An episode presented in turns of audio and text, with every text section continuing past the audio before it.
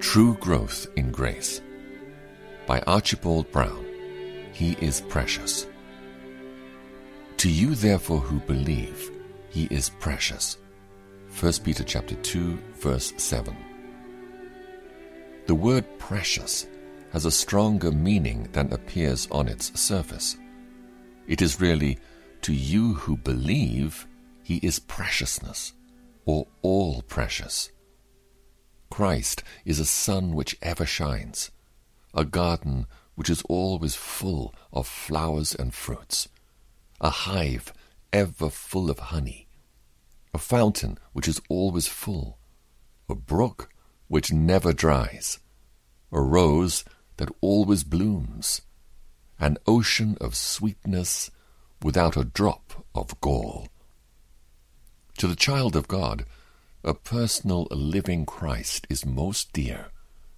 He is not satisfied with a mere love for Christ's doctrines, Christ's promises, or Christ's gifts. His affections entwine themselves round about Christ's person.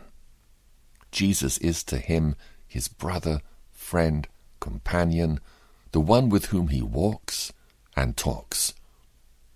True growth in grace consists of a personal Saviour growing increasingly precious. How sad it is that so many fall short of this experience.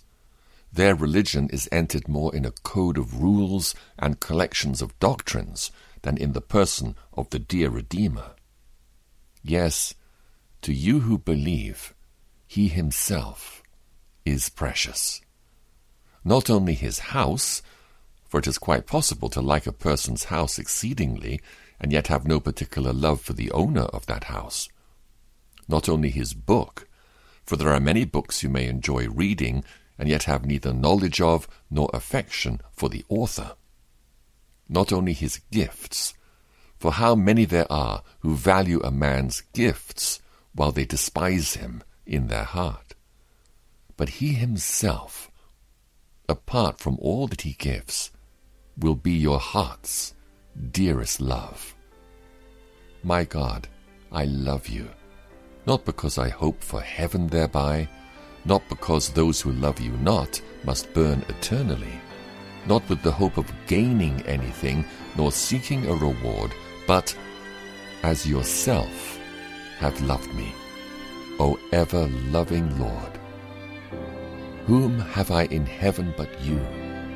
I desire you more than anything on earth. Psalm 73, verse 25.